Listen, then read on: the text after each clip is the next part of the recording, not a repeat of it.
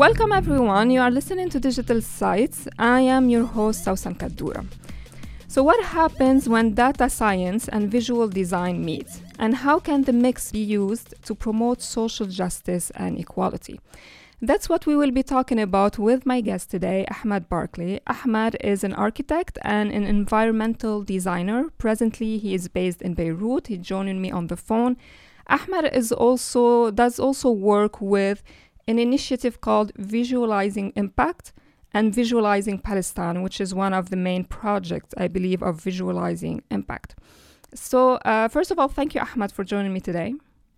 No problem. It's a, it's a pleasure. So, uh, I asked at the beginning what we get when mixing data with visual design. And many might answer things like, and this is the terms maybe our listeners have, uh, you know, heard before: information design.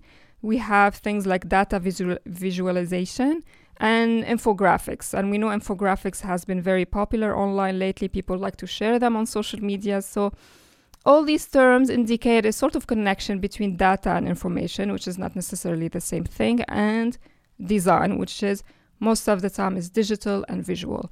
So maybe if we can start by clarifying these terms for people, what do what does information design mean? Is it the same as data visualization and infographics, or is there differences? Um, okay, I mean, there's, I guess we could say that, um, I mean, there's, there's not like a single specified term for each of these topics, of course, um, and they all kind of overlap. So I would say information design, it's quite a, a broad discipline, let's say, um, and it's basically, it's about communicating uh, information visually for a particular audience. Um, and really, that can take so many different forms. Um, it can be infographics, um, it can be uh, wayfinding, for example, signage and things like this is a form of information design. It can even be, you know, interactive things like apps. You could think of broadly within within the field of information design. Although there are obviously, you know, there are subfields. Um, uh, and an- another one is really print design. A lot of uh, print design you could, you could think of it as a form of information design. Um, and it's really, you know, about clearly, efficiently, accurately uh, presenting information for a particular audience. And in relation to, to the other disciplines you mentioned, so uh, data visualization, I mean, I guess that's quite spe- quite specific, uh, but you can think of it as a kind of subfield of information design. So uh, data visualization, obviously, being in in like the most common form, you could think of charts as a form of data visualization, but really any visual display of quantitative information could be understood as a form of data visualization, basically. Mm. Like also, I mean, I could talk about infographics. Yeah. So what? So yeah, what is infographics? So how can we really define infographics? They're shared a lot, but what is the elements? I guess that mm. that explains what an infographic is. So there's, like I said, there's an overlap between these things. So you could, I, I guess, you could think of, uh, of, of some data visualizations as a form of infographic. Um, but really, I mean, infographic is short for information graphic. So in a way, it's any any graphic that displays information in, in a literal sense. Um, but typically, the the kind of infographics we see are the kind of combination of um, a visual kind of story, often along with with uh, forms of data or charts or facts and figures. Um, I think those are the most common kinds of infographics we see.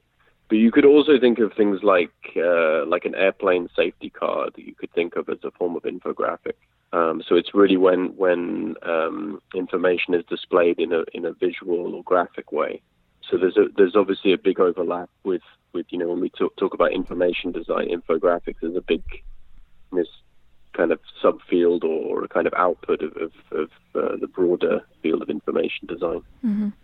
So, like I mentioned at the beginning, you work with Visualizing Palestine, which is a, a project of visualizing impact and this is kind of the why I wanted I wanted you kind of to join me to kind of talk about information design because this is what you guys do.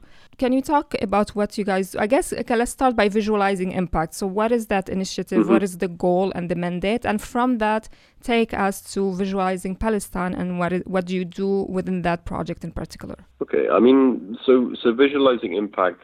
Uh, I mean, we, what we're trying to do is we're trying to communicate on pressing social issues um, using uh, visual storytelling through through you know data driven stories basically. Um, and you know, visualizing Palestine was the first project and, and, still the major project of visualizing impact. And really, the the logic of, of you know using data and infographics to, to communicate on the issue of Palestine, it came from a number of things and in, interrelated things. Mm-hmm. And I think you know my co-founders uh, Ramzy Jaber and Joumana El Jabri tend to tell this story better. But the logic uh, is that you know there's so much data on, on Palestine that's collected. It's one of the most kind of reported on parts of the world, really, like regions of the world. But somehow, you know, there's there's a lot of other information that, that that's coming out, counter information that makes things very confusing for people. That, that makes things seem very complicated, but in reality, that there's a lot of you know good, reliable organizations that are producing data that talk about, you know, the, the situation facing Palestinians, the reality of the relationship between uh, Israel and uh, the Palestinians. So the idea of the project was to use the, the kind of emerging medium, let's say, of infographics and data visualization. Um, and that's not to say that they were they were new um, when we started the project eight years ago, but they were going through a uh, what would we say, a kind of emergence as, a, as a, a, medium online through social media, through blogs, through whatever. That, that so infographics and data viz were really becoming like a popular medium for, for communication. And I think you know Ramzy and Joumana they saw saw this opportunity to, to use these and, and the data that was available on Palestine to try to um, you know correct the narrative or to provide you know accurate, reliable information in a way that was accessible to people. Mm-hmm. You mentioned storytelling and story, and that's you know when I was looking at the website and your process, story seems to be a very important element to include, which was interesting to me because when we talk about data visualization, infographics, people talk about information and design. It's uh, mm. they don't talk about stories. So can you talk to us more about that particular aspect? What do you guys mean to by saying that you want to include storytelling or tell stories through these infographics? Yeah, I mean, the, yeah, the story is a, is definitely a really important part of what we do. Um, I, I think the, the the key thing is that that each uh, project or visual that we work on, we're trying to do a number of things. Is to make it, you know, to make sure there's good data, to make sure that you know there's a purpose, that that there's uh, you know a reason for telling the story, that there's we're clear about who we're trying to tell the story to in terms of an audience, and that can be quite broad or it can be quite narrow.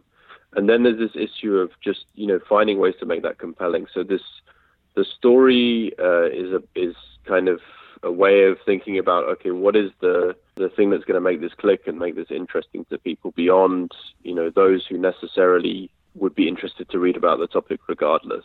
So I could probably I could try to give some examples of that. Yeah. Because it it varies actually quite a lot between projects. So I mean I know early on one project we did was about uh, it was a bus map to show um, how Israeli settlements are connected so kind of in a mundane everyday way through a bus network to to Israel proper. Where, whereas we kind of you know think maybe in the in the popular imagination in the West that you know there's the West Bank and there's Israel and that there's these kind of settlements which are kind of disconnected maybe from you know Israel proper.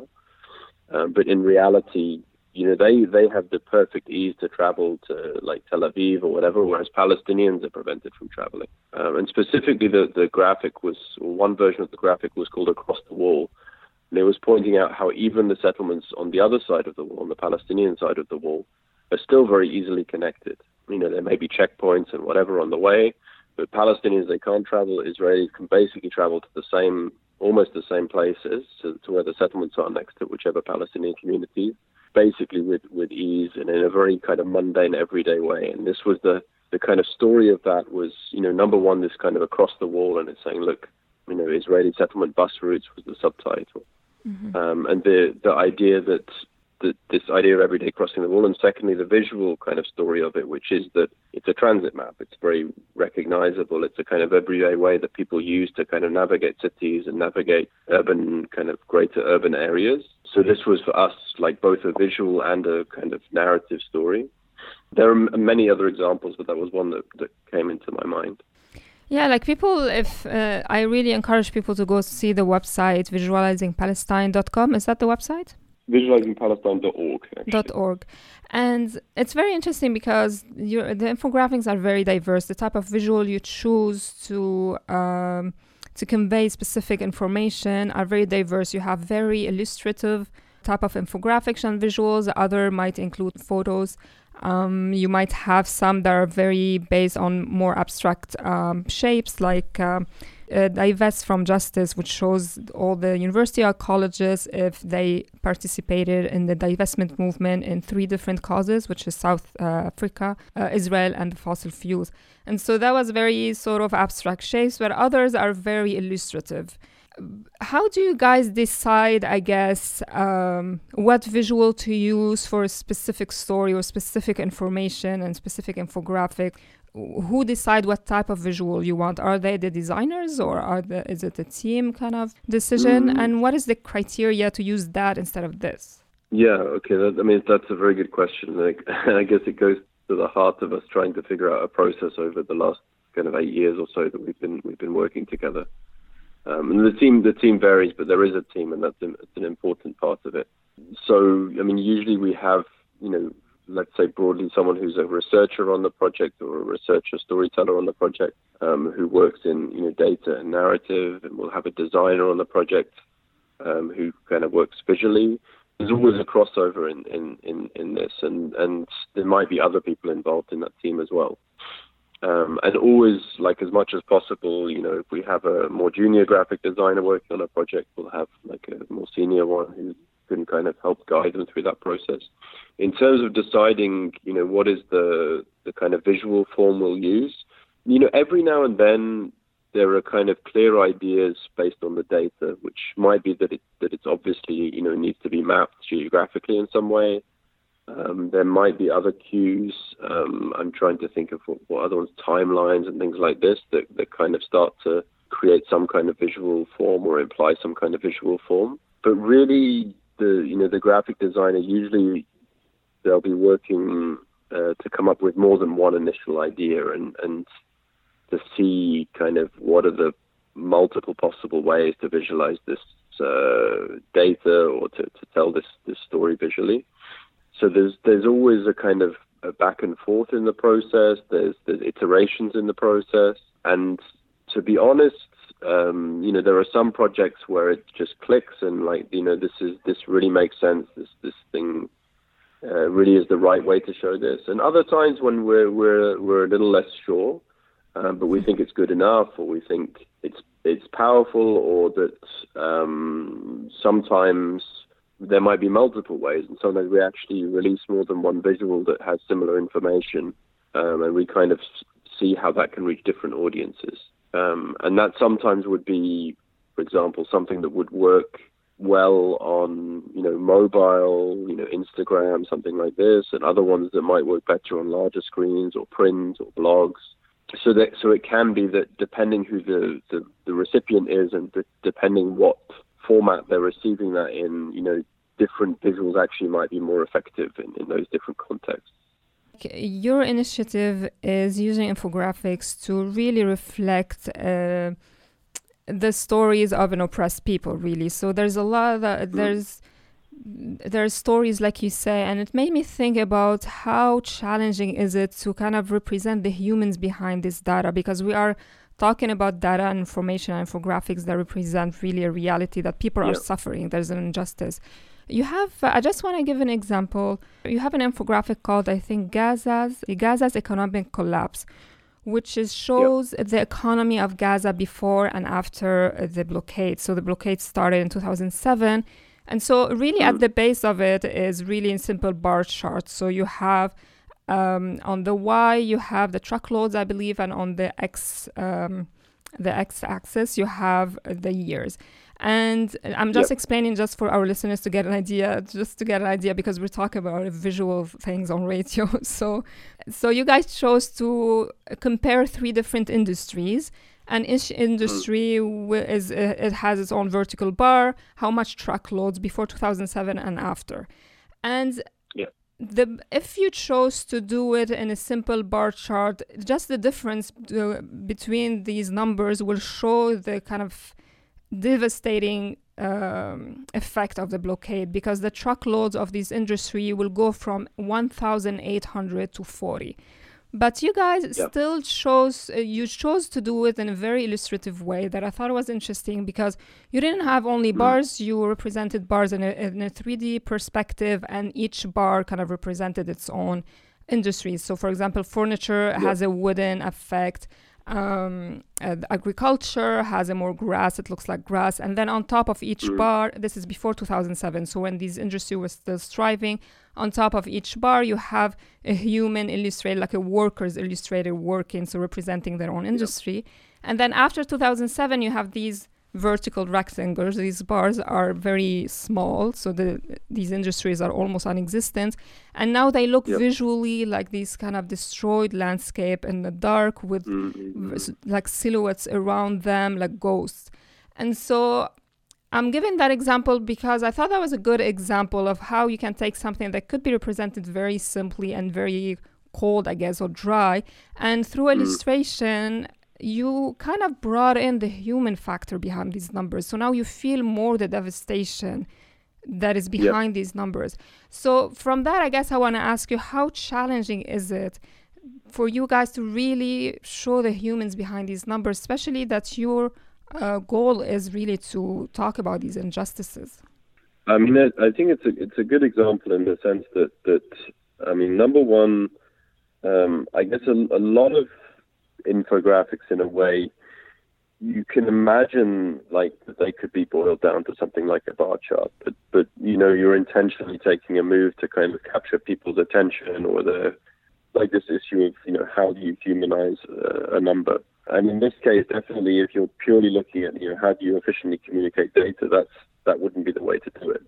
But if it's about saying what do these numbers mean, I think you know finding these kind of visual cues that you can use kind of really helps with that.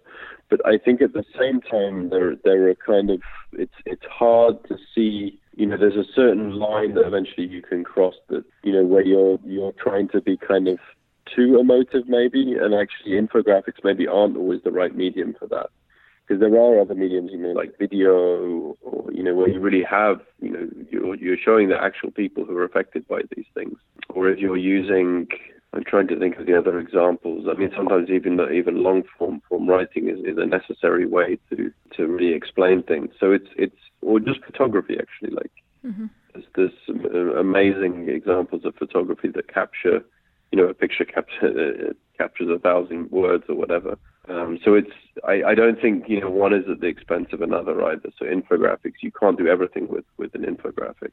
Mm-hmm. Um, but we do sometimes really try to push like how far can can we go to add kind of a human dimension to, to the visual. And I think actually another example of that would be um, an infographic we produced uh, a number of years ago, like close close to the beginning of the project, uh, which was called um, I believe a policy of displacement. Um, and this one was about uh, home demolitions and uh, all we were really trying to do through that visual was was to kind of humanize or, or to give like a, a an understandable scale to, to to a very large number, which is uh, at the time that 25,000 or, or more homes, uh, Palestinian homes, had been destroyed by the Israelis since uh, 1967. Um, that number is actually much bigger now, but I'll, I'll just describe, you know, exactly how we tried to put that in context. Um, and basically, what we wanted to do was was to for people to understand kind of what, what it looks like, what that number of destroyed homes looks like, which is you know the size of a of a small town. Basically, it's like like destroying every single uh, home in a in, in a small town or even a large town actually. And basically, what we did is we tried to, to build up um, to that number. So not just to show what a what a you know a, a town looks like destroyed, um, but to say, look, okay, well in the last year maybe 88 homes uh, in Jerusalem had been destroyed and displaced. I can't remember, maybe nearly 400 uh, uh, people. And then trying to build up through through other examples from you know subsets of that data um, until we got to a much larger number. So I think that the second one I can't remember, maybe all of the homes that were destroyed in the past year, and then there was all of the homes that were destroyed in Operation Cast Lead in, in, in Gaza in, was it 2008, 2009, uh, and then building up finally to the 250,000. And then actually using a, a, quotation, which is something we quite often do. Um, and there was a quotation from Jeff Halper of the Israeli Committee Against House Demolitions. Mm-hmm. ICAD is their, is their acronym. And what he was saying, what he was doing was linking, you know, it's originally we, talk, we talked about having a title, I think, of a policy of destruction or about destruction of homes. And he used the term, you know, a policy of displacement. That when you when you're dis- destroying people's homes on that scale and not giving them an opportunity uh, to find a place to live, um, that really it's a policy of displacing people. Um, so that also became the title of the graphic. So it becomes a, you know, you start from the title and you then kind of finish with the quotation after kind of building up this scale. So there's this kind of storytelling process through the visual, through building up, you know, with basically the visual was about this one number and then building up to that number and also talking about what that number means in terms of the number of people displaced. So there are these small elements that kind of that kind of build up to make that story. I want to talk about uh, maybe the challenges uh, behind really doing infographics. Um, and tell me if you if you guys had to face these challenges. I was thinking about that because recently I read an article in BBC.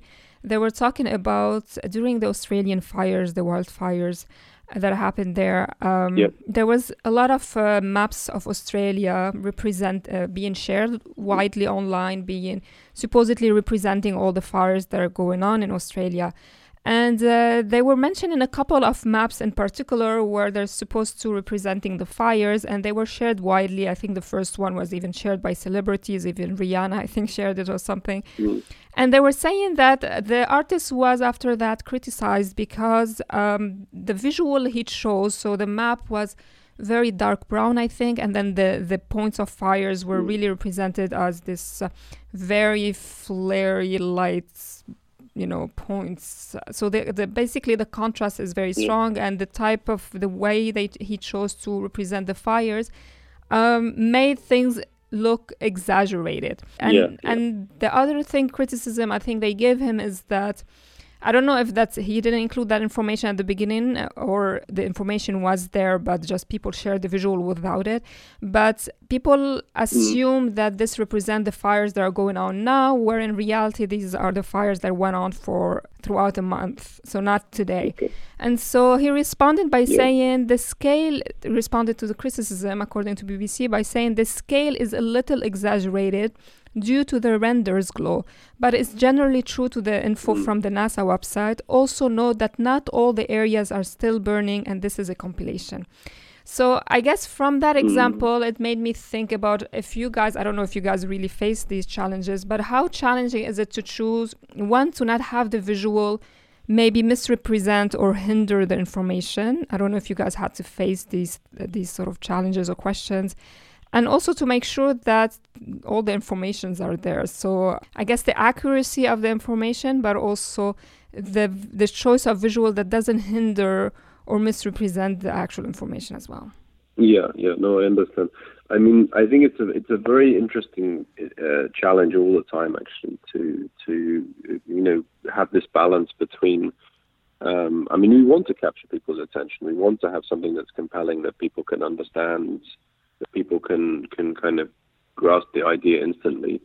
Um, but at the same time, we don't want to be uh, exaggerating anything, of course. We don't want to be sensationalist because I think that can really come back and bite you. And also, I, I think that when I see things like that uh, shared online, it kind of it, you don't necessarily see it as something that's accurate. You don't see it as something that's reliable. You don't see it as something that's necessarily true to the data. When you can see people have gone to certain lengths. I mean, I, I don't know this particular example to be honest, and it doesn't sound like it's necessarily necessarily a very extreme example. But but when you do that, you can. We're trying to build up a trust in in you know the, the work that we do and in the brand or whatever. How, however you think about it. You know, when people see visualizing Palestine, we want people to think that this is reliable information or equally visualizing impact or any of the other projects. You know, one thing that, that we always make sure we do, I mean, of course, we, are trying to uh, represent things, you know, accurately and truthfully in terms of the, the data that we have,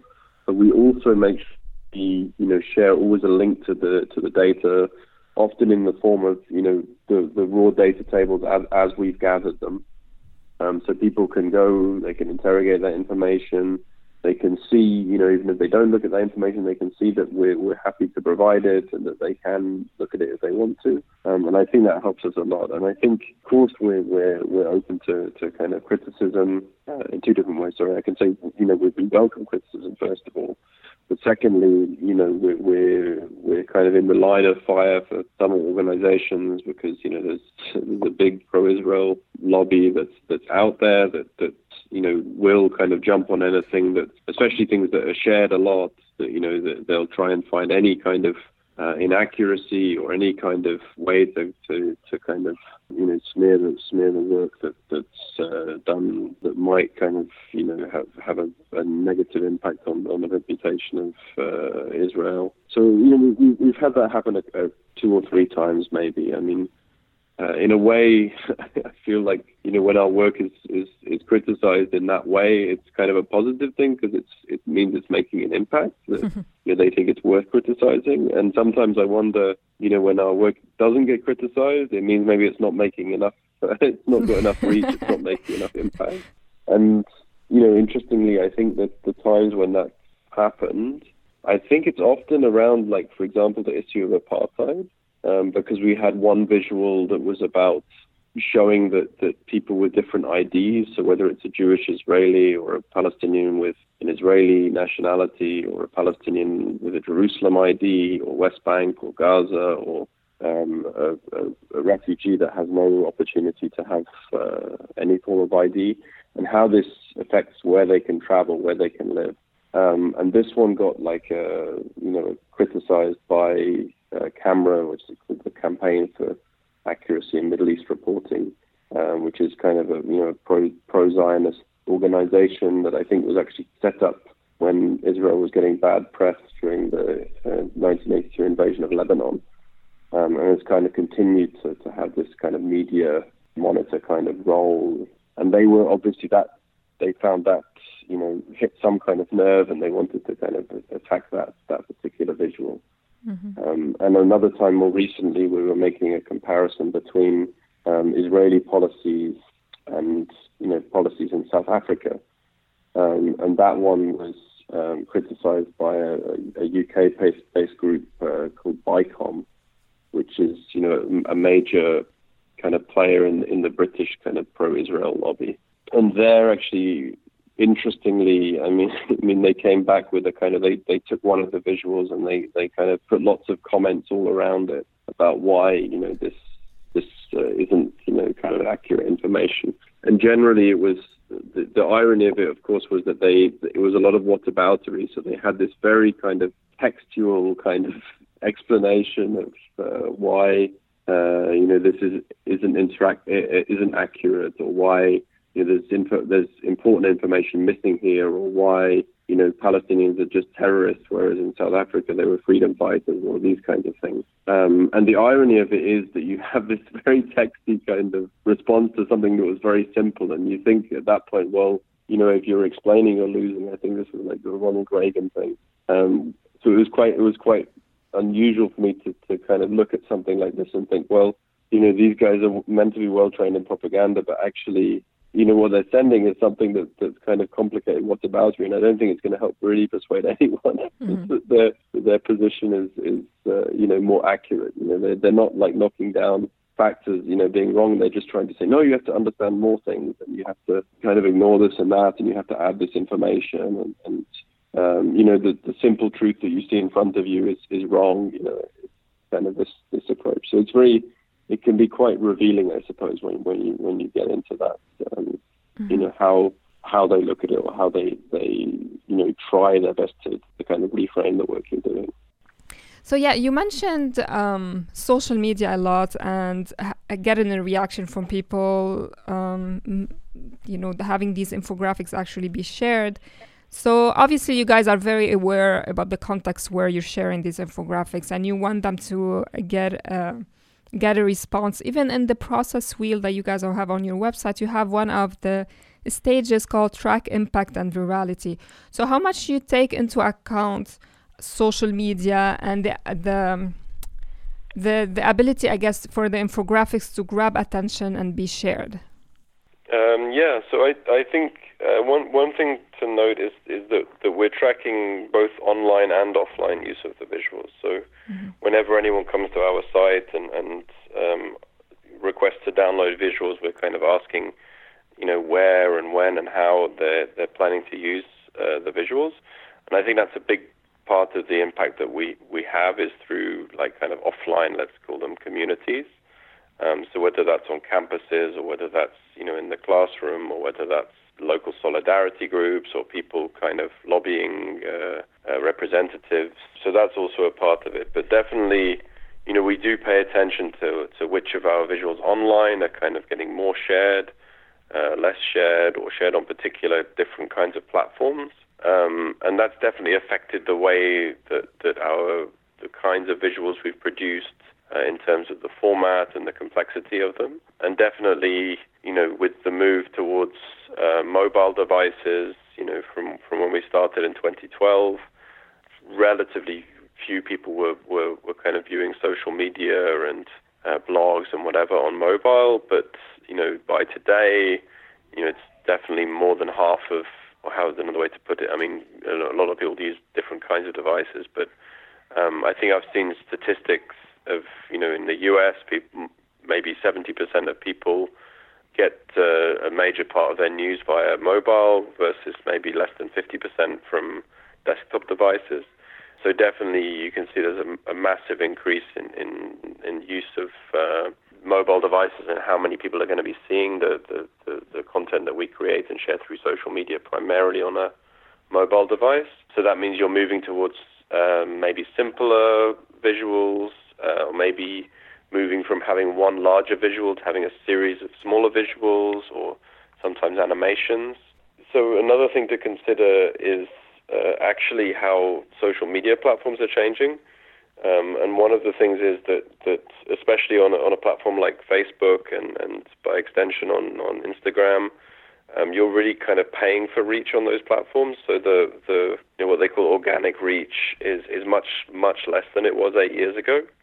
Um, so that the possibility of really having you know viral content that really gets seen by huge numbers of people is is incredibly unlikely, um, and it's kind of restricted um, by you know the way the algorithms have changed on these platforms. I think you know Twitter isn't quite so restrictive in that in that sense, but it also has a much smaller audience um, than the other platforms. So it's also something that we do take into account. So we're we're doing our best to build um, our own kind of um, uh, direct connection with our audience through our mailing list, and you can get to that via, I believe, um, if you go to visualizingpalestine.org forward slash uh, subscribe, um, you can you know, directly sign up and that's a much better way, you know, when we're when we're producing new visuals to make sure you'll you'll see those. Um, often, you know, people are asking us, you know, will will we, you know, release everything that, that we, we do through platforms like Facebook, um, but we'll have people saying, oh, I don't see your content anymore. Are you still uh, producing? And it's like, actually, yeah, we're producing just as much or more as than we've ever produced, but you know, you're not seeing it on Facebook because they're not showing it to you, basically. Mm-hmm. So it's something that's that's really important to bear in mind if you're if you're working in this kind of space. But you use infographics basically to kind of uh, create awareness about specific social justice issues. And you mentioned several examples how challenging it is, especially when it comes to Palestine in the West, because you're constantly also attacked and people try to undermine what you guys are trying to say. So there's a lot of misinformation and you're fighting that. Uh, so there is sort of an activist sort of um, component to it.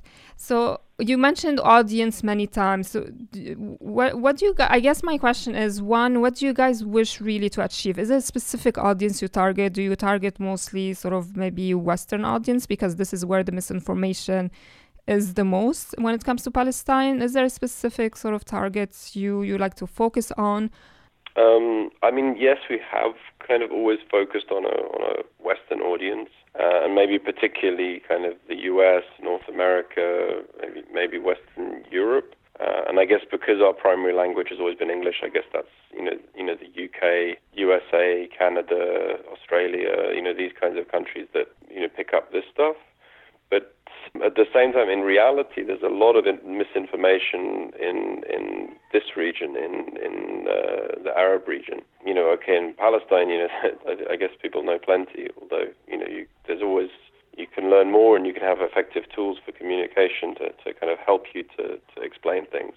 But definitely, I mean, if you look at you know where politics are in, in the Gulf, uh, it's in a pretty bad place, and I think um, there's not much space for Palestine solidarity, and also in, in a country like Egypt. So I think there are there are big problems, and I think that I think one problem is that, that maybe the, the the nature of the content might be different for some of these contexts, where people innately, you know, would kind of understand that there's an injustice there. But in terms of the information that they have, it's very it's very limited. It can be inaccurate, and it and it means that that you know when certain countries are, are, are kind of trying to normalize ties with, with Israel, they don't have the kind of tools in their arsenal, the informational tools that help them kind of challenge that and say, explain why that is so uh, dangerous in a way in terms of realizing Palestinian rights. The other thing to mention um, in relation to this is that, you know, initially we understood our audience as this kind of general public. Um, and in a sense it is, but, but what we've really realized through time is that directly, you know, our audience are, are, people who are trying to explain the issue of Palestine to other people or, or actively trying to learn about it. But, you know, with social media and also use of our content offline, what's really happening is that it's about conversations between people. So on social media, you're sharing with your friends and followers. So these are people who are actively interested in what you have to say.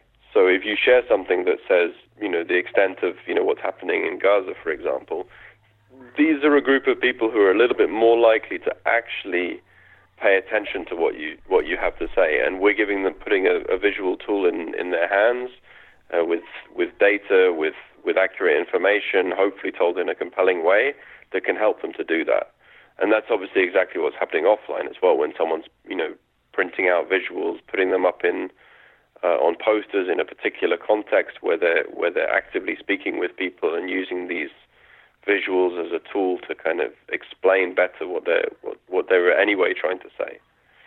Um, so I think that we've we've kind of bet over time we've come to better understand that that really this is how the visuals are being used.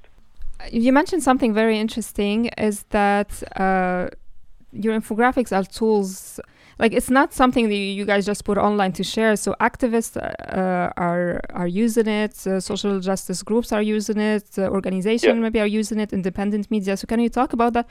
Who uses your uh, your infographics? Like now that you track their usage, maybe talk mm. more about all the, the the other I guess parties that are taking your infographic as using them. Yeah, so so it's a good question. I mean, I think the the biggest uh, place that they're being used is on is on campuses actually. So that's whether that's student solidarity groups or people using them to teach in the in a classroom context. Uh, I believe that's the biggest. We actually we actually do share some some information about how how the visuals are being shared. So if you kind of scroll through our Instagram channel, for example, you will find some visuals that explain how and where uh, the the visuals are being used. Another example is like local solidarity groups I think I mentioned before actually, also people lobbying political representatives, sometimes like other forms of exhibitions, which are not necessarily in a university, but might be in a, in a cultural context. I'm trying to think, I probably missed uh, one or two other kinds of, of, uses, but I think that covers the, really the majority of, of uh, use cases that we've had. People will use them in slides, for example, but that's usually in a teaching context. And I was going to say one other thing is that you know through this kind of under, better understanding of how people are using visuals and this idea that, that they're part of these conversations that they're used in people want to use them on a screen sometimes. People want to print them small scale. People want to to share them kind of on mobile things like this.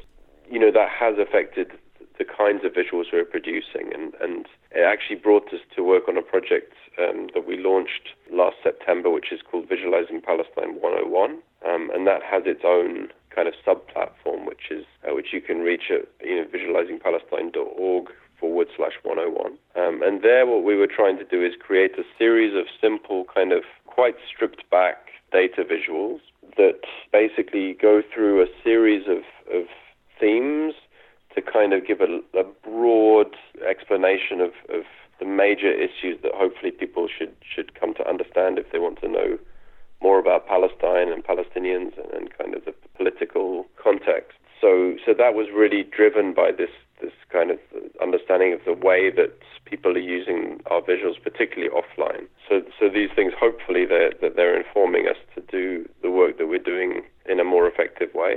And the other thing about that platform that we're trying to do is to not just provide the visuals as kind of standalone pieces of content, but trying to help uh, give a little bit of background to each of those visuals. So there's a little explanation of, of each visual kind of uh, alongside the visual, but there's also a, a, glossary of interconnected terms. So to to help people to understand uh, and maybe to reframe some of the terms that they'll uh, they'll hear in relation to Palestine. So when you hear something like the West Bank, or when you hear the Green Line, or when you hear something like Zionism or apartheid, we've tried to give um, you know, explanations, well-sourced explanations of, of what these terms are, and maybe sometimes reframing, you know, what what they what they mean in, in relation to the to to that context, and also actually linking to other, you know, audio visuals from around the web that are already doing a great job of, of you know, giving these kind of 101 explanations of, of particular issues.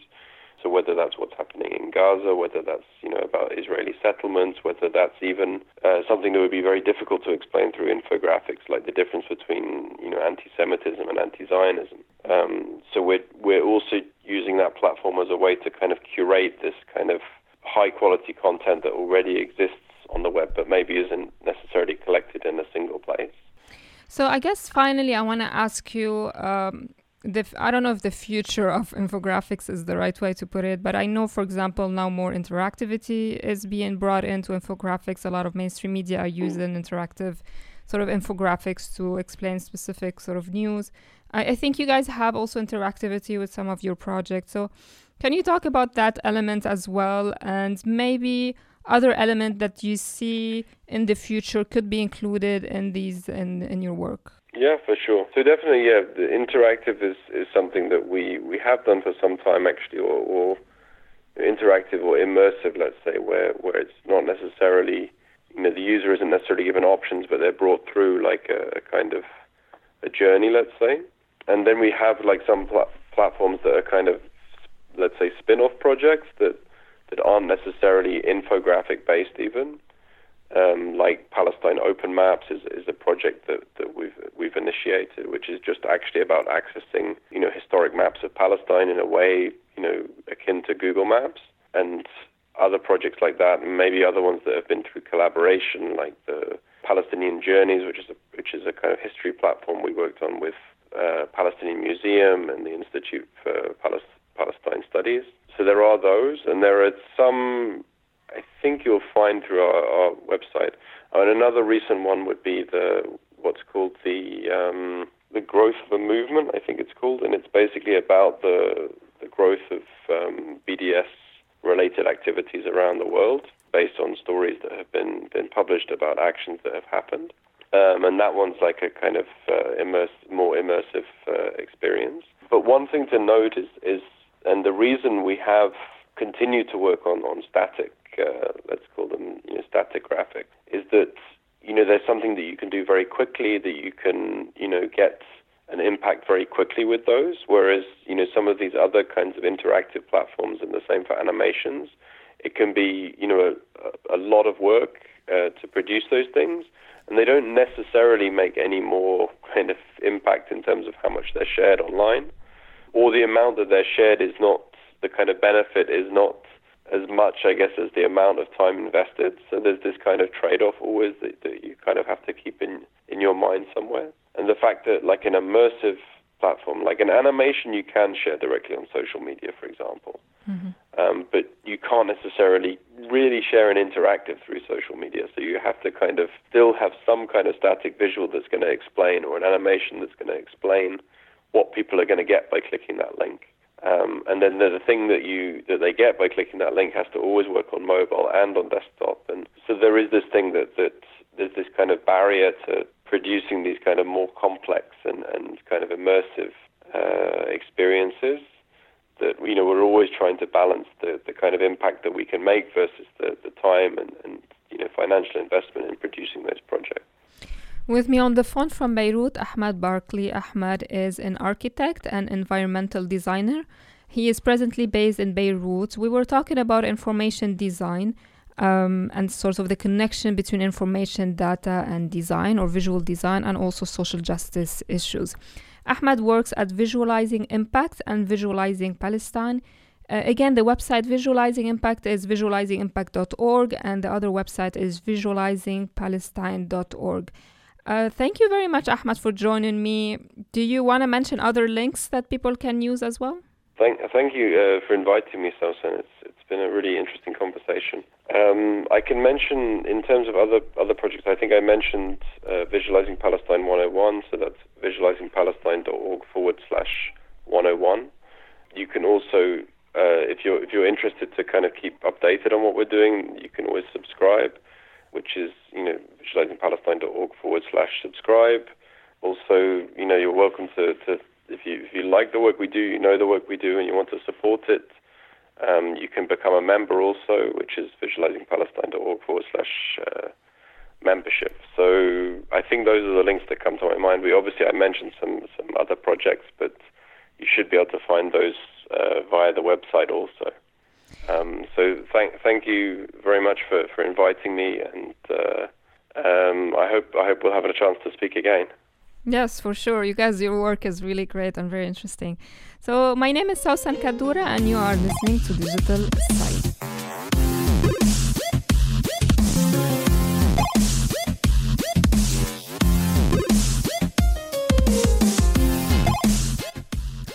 And that's it for us for today. Thank you very much for joining me in this new episode of Digital Sights.